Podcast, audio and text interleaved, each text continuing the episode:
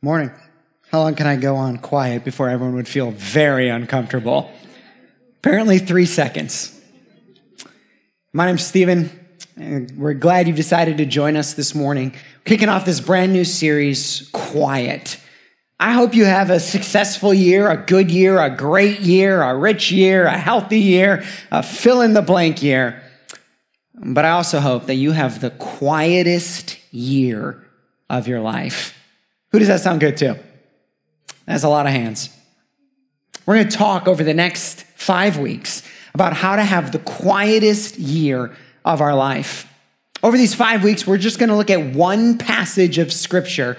We'll kind of hop around to other passages, but really studying this one. Let's start by reading it together. First Thessalonians, by together, I mean, I'm just going to read it. You don't have to say anything. First Thessalonians chapter 4. But we urge you, brothers, to do this more and more, and to aspire to live quietly, and to mind your own affairs, and to work with your hands, as we instructed you, so that you may walk properly before outsiders and be dependent on no one. Paul writes this to the church at Thessalonica near the end of his first letter to them. The this that he's instructing them to do more and more is to love each other more and more. Paul's not angry in this letter. He's not disappointed. What he's doing is he's encouraging people who are already doing a great job. Like a student that's already getting A's, an athlete that's already performing well, an employee who's meeting expectations and beyond. Paul is saying, do now this more and more to this healthy, good, vibrant church. Do this more and more love each other more and more. And then Paul gives an interesting strategy on how to love each other more and more. Aspire to live quietly. Now, you probably have a preconceived idea on what the Bible means by the term quiet. For some of you, that idea maybe is what drove you here this morning. You want to understand quiet. But in order for us to understand how to aspire properly to live quietly, we first have to look at what quiet isn't. And so, in our opening talk this morning, we're going to look at this through three headings what quiet isn't, what quiet is, and why quiet matters. We're going to start by dismantling false ideas of biblical quiet. That way, we can aspire to the appropriate type of quiet. So here's what quiet isn't quiet is not weakness. Quiet can be confused for weakness. Not having strong opinions or strong convictions in particular. Not holding to sound doctrine. And standing back when people say something that's uh, wrong or incorrect, particularly as it relates to uh, theology that we would say is essential to Christianity. This is in contradiction to what one of the epistles says when it says to contend or fight for the faith. Quiet doesn't mean don't have strong conviction. What quiet means is how you go about defending your strong conviction changes. So quiet isn't weakness. Quiet also isn't isolation. It would be easy to obtain an element of biblical quiet by becoming a monk. Most of us, though, our year does not include moving to Tibet. And so, for the rest of us, what does quiet look like? Because it doesn't mean just isolate yourself. There is an example in the scriptures. This is in the Old Testament when the Israelites wanted to isolate themselves from the rest of culture. And God comes down on them pretty strongly and says, Don't do that. Seek the welfare of the city that you're in. Go engage the culture that you're in. Quiet isn't isolate yourself or withdraw from culture, from society, from people who are different. You could argue, well, it's really easy not to gossip if there's no one else around. Yes, that's true. It's also impossible to preach the gospel if there's no one else around. So, quiet isn't isolation. And I know most of us aren't thinking about a year where we don't talk to another human being, but we have our own ways of isolating ourselves. Uh, to create a shelter, a cocoon, where uh, anyone who thinks differently, looks differently, or acts differently, we push aside and we say, I'm going to have a quiet life. I'm just going to turn off all the noise of what's going on in the real world, and I'm just going to seclude myself. I think this is a contradiction to the way Christ lived. So, quiet isn't isolation, quiet isn't passiveness or passivity. Passivity is often the result of uh, apathy or a lack of courage or a misconstrued idea of our identity in Christ. And so passivity uh, often comes across of saying, uh, well, I don't speak up when I ought. Uh, I, I, am apathetic when I should be assertive. And, and so quietness, though, can be confused for passivity. And under the guise of quiet, we say, well, I'm just not going to say anything. And so what happens is injustice. Or when we should speak up, we don't. And so quiet isn't just uh, withdrawing and letting things uh, happen that ought not to happen because we're being quiet. So quiet isn't passiveness. Quiet also isn't, by the way, passive aggressiveness. Uh, passive aggressiveness uh, is one of Satan's um, best tactics in creating division and disruption. Right? Passive aggressiveness is under uh, the idea of being quiet, saying, Well, I'm not going to disagree uh, with anything. I'm just going to silently or um, under the radar uh, to the people who are in my close circle cause division and disruption through my language. But we do it under the idea of being submissive. It's that silent dissension that is highly destructive. So, quiet isn't weakness, and quiet isn't isolation. It's not passivity or passive aggressiveness, and it's also not lacking ambition. We can think, well, quiet means uh, that I just go along with the, the flow and I, and I don't ever have dreams or goals. Now, I hope you have big goals and big dreams for this year. And at some point in the series, I'm going to make the argument that the best way to accomplish those big goals and those big dreams is to live quietly. That the most successful people have actually understood this concept of biblical quiet. And so we can hear the word quiet and we think, well, that's, uh, you know, I'm a type A, go getter, ambitious. That word's not really for me. No, there's a quiet way to have big, big dreams, big goals, big ambition. So that's what quiet isn't. It's not weakness, isolation, passivity, passive aggressiveness or a lack of ambition. So then, what is it? What did the apostle Paul, remember, he is an apostle. Only 12 people were given the title of apostle.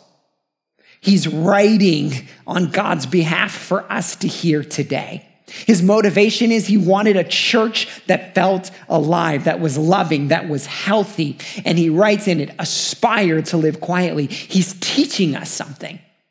He's teaching us a key to living. So, what is quiet? Well, our, our phrase is aspire to live quietly. So we need to understand both elements of this phrase to properly understand what Paul was getting at. This first word is aspire. Uh, it's a Greek word, philotimeo. And what the word means is to be ambitious about accomplishing something to set your mind to getting it done, to have a singular focus. The word aspire is only used four times in the scriptures. One other time that it was used was in Psalm 131, which was the text that we studied last week in like a prologue to this series. And in that use of the word aspire, uh, Paul, or not Paul, David uses it in like a negative connotation. He says, I don't aspire for things too high for me. But what was the end aim of not aspiring? To obtain quiet. And so here, Paul uses the same word. This time he uses it in a positive connotation with the same end to obtain quiet. We're being told here to be ambitious about something. Now, if I told you to aspire to anything else, you would begin to think through what that phrase meant. If I said, aspire to be the best fan of your sports team, uh, aspire to uh, get in better shape. aspire to get better grades, aspire to fill in the blank, you would know that along with that phrase, aspire to, that it was going to demand some intentional action on your part. And that aspiration without application is useless. That until we take our aspirations and put in intentional thought and plan on how to accomplish it, then what's the point of aspiring?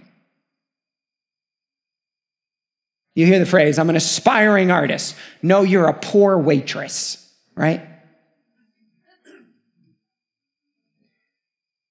So aspire to live quietly can just be a dream that we throw out there. Or we can take it and put action into place. The Apostle Paul does want you to be ambitious. And he wants you to be ambitious about being quiet. Quiet. So let's look at the word quiet. This word is not used often in the scripture either, four times. And I'm not even going to try to say the Greek word because it's really difficult to say.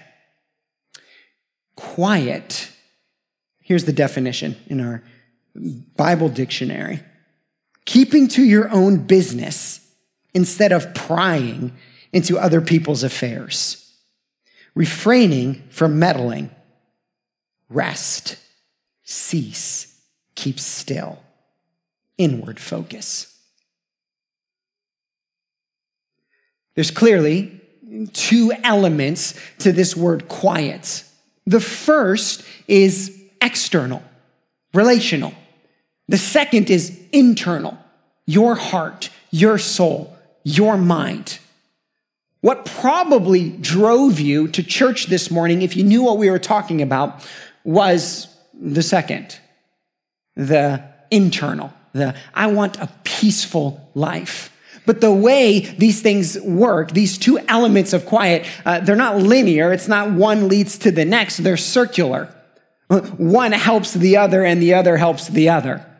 When we have an inward peace, we're more likely not to uh, engage in unhealthy behavior of meddling. And when we're not meddling, it helps create peace in our hearts and souls. They're circular. And they're both captured in this word quiet. So if we look at Paul's instruction, he's saying, I want you to be ambitious about not meddling in other people's lives. I want you to set a goal of inward rest and peace and ceasing. The first one, uh, not prying into other people's affairs, not meddling, as uh, the, the definition says this relational external part. Next week, our entire talk is going to be on minding your own business. So, everyone write down five people who they're going to invite next week. Easiest invite ever. That's all we're going to talk about next week. Minding your own business, MYOB. And so we'll fully get into that, but let me give you a, a kind of a snapshot just in case you don't make it next week. Because this is the first element of quiet, not prying, meddling. And so, uh, one element of this is the idea of gossip and slander, and, uh, and the Christian refusing to engage in this type of conversation.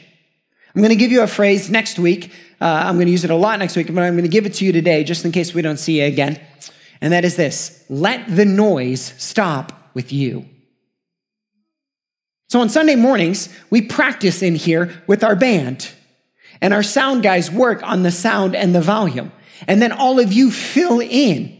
And then we have to adjust the sound and the volume based upon how many bodies are in the room because you're sound absorbers.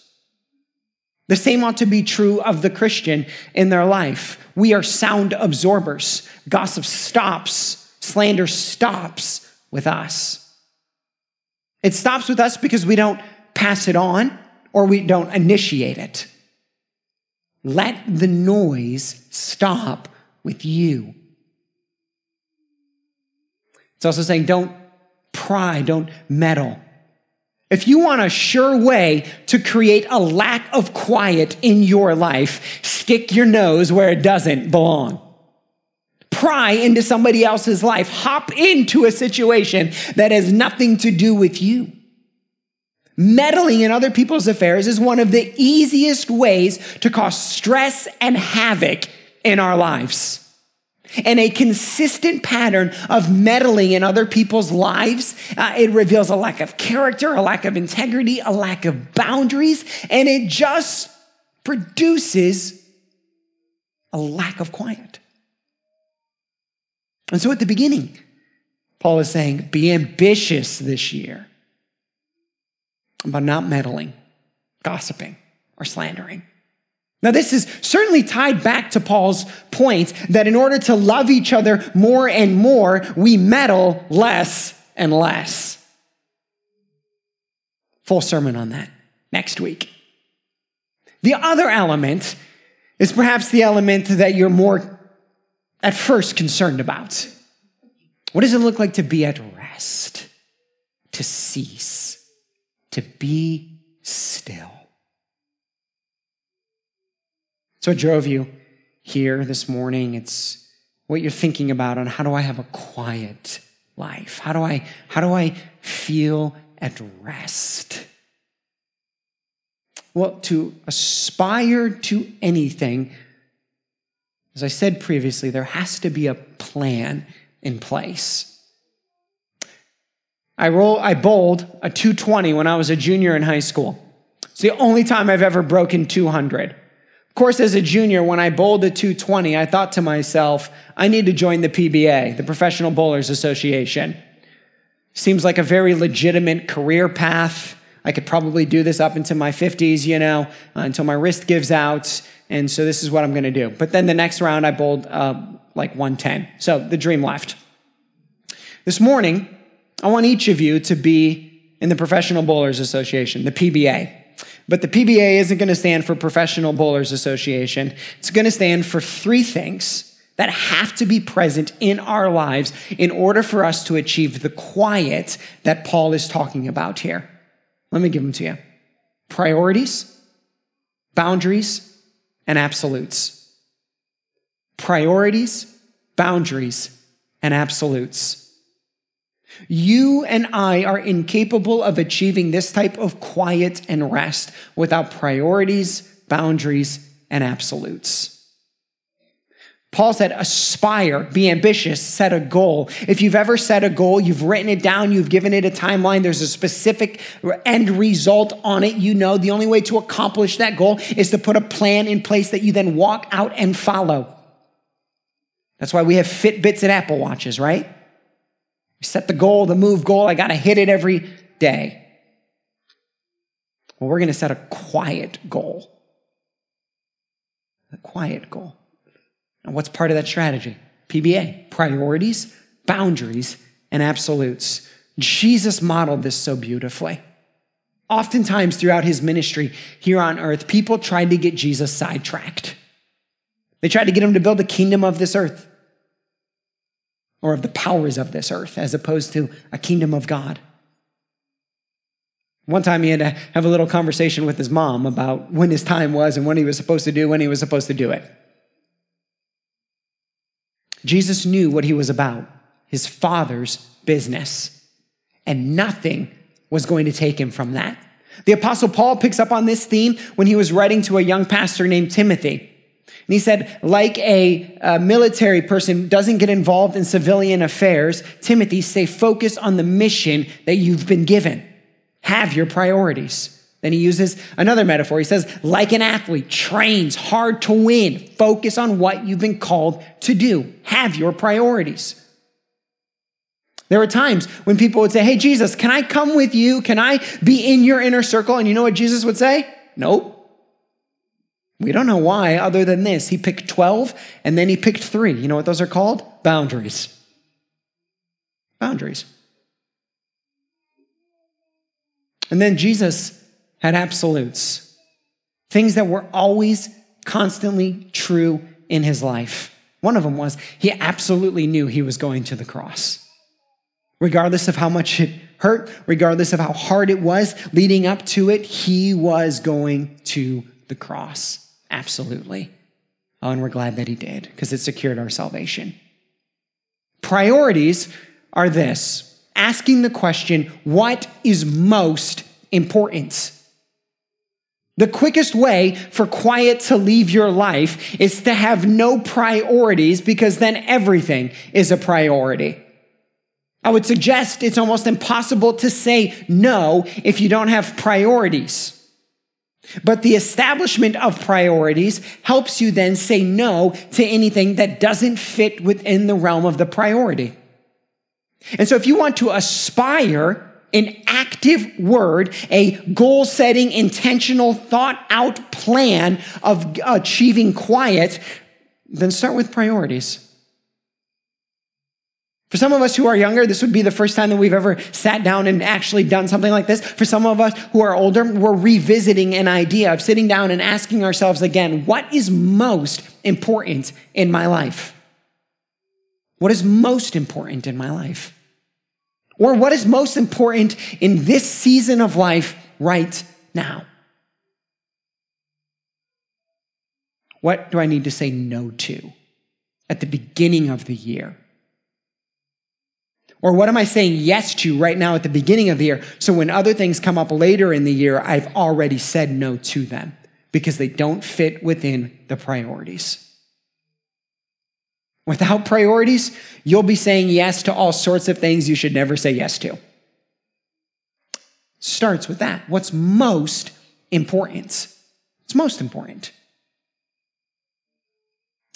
Then boundaries help priorities stay priorities. Boundaries are an intentional act of self control, they're pre self control. What boundaries do is they establish the line so you don't have to establish it in the middle of an action. Let me give you an example. I'm addicted to puppy chow. It's absolutely delicious since I first discovered it outside of the gospel and my wife. It's the most life changing thing I've experienced. If you don't know what puppy chow is, it's a candy, not dog food. This is not a weird place, okay?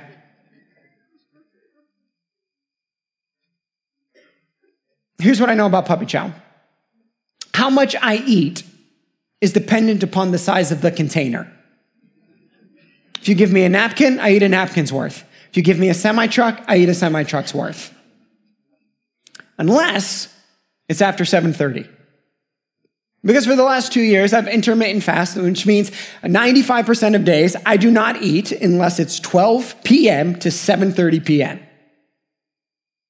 See, I had to set that as an intentional boundary in my life. And it's helped immensely. It's helped immensely with health and weight loss and all sorts of things. And so now, when it's 7:31, I can release the puppy chow because it's 731. I had to place that boundary in my life. If I was going to aspire uh, to get back to my high school graduation weight, which I'm on this like two year journey to do, if I'm going to aspire to do that, it's going to require, that was the priority, some boundaries in order to get there. If you're going to aspire to live quietly, you're going to have to establish some boundaries in order to get there.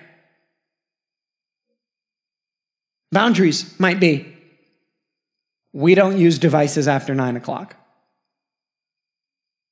Boundaries might be hey, when we're at the dinner table, uh, the phones are in wherever else. Boundaries are intentional plans of self control. One boundary that can help produce quiet for many of us is called a budget. We probably have heard the statistic that money problems are one of the top two reasons why people get divorced. Money problems. You want to create a lack of quiet in your life? Marital stress will do that. It's the opposite of quiet. It might be silent, but it's not quiet. And so, if money is one of the top two reasons why people get divorced, then a budget is a boundary that helps stop that from resulting in that. That's why we're offer, offering FPU. I would encourage you to sign up. Lindsay and I started um, budgeting every month before the month began. And so now when Lindsay goes to her favorite store, Home Depot, right? Um, it's not a joke. She loves it. When she goes to her favorite store, Home Depot, guess what I can do? Relax. Why? Because it's in the budget. So it's quiet. Intentional boundaries that align with the priority. Aspire, make a plan to live quietly. Make a plan to settle the stress in your life, in your marriage, in your family. If you just aspire to something and there's no plan that comes after it, then you're never going to get there. Aspire to live quietly. Priorities, boundaries, and then absolutes is the third one. Absolutes. These are things that must be true in your life on a consistent basis in order for you to achieve what you want to achieve. They're absolutes. One of the absolutes that I established uh, early on in my life, early by like, like late teens. And if you're a middle school student or a high school student right now, or college student even, there's not a better absolute that you could place into your life than what I'm about to talk about. And for me, I call it either three by seven or three by 10, depending on how much time I have that day or that morning. And that is, I'm going to spend absolutely. I'm a math nerd, so I keep track of this stuff. Last year, I had a 93% success rate. Okay? Like I actually tra- tracked it.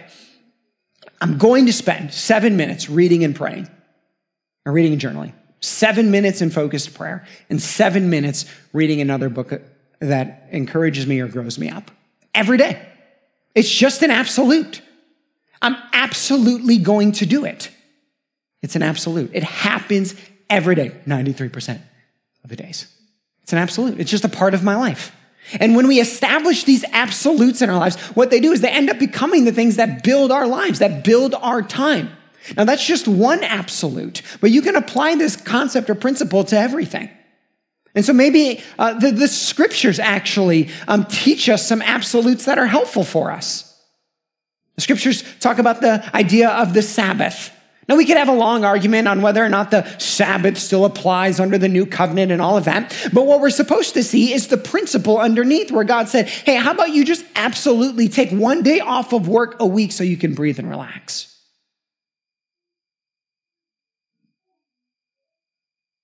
Hebrews talks about gathering together as the body of Christ. And so maybe an absolute this year for you is we're absolutely going to make it on Sunday mornings because we need the reminder of God's blessing and his goodness and some time to sing and to just take a breather and to be together as a family and to listen to scripture and to. And so we're going to make it an absolute. For everyone, I would encourage you with the absolute that I just talked about that every day I am absolutely on vacation or not on vacation, working that day or off that day. I'm going to organize, set up my life, your life, so that you absolutely spend time with God. You let Him quiet your soul.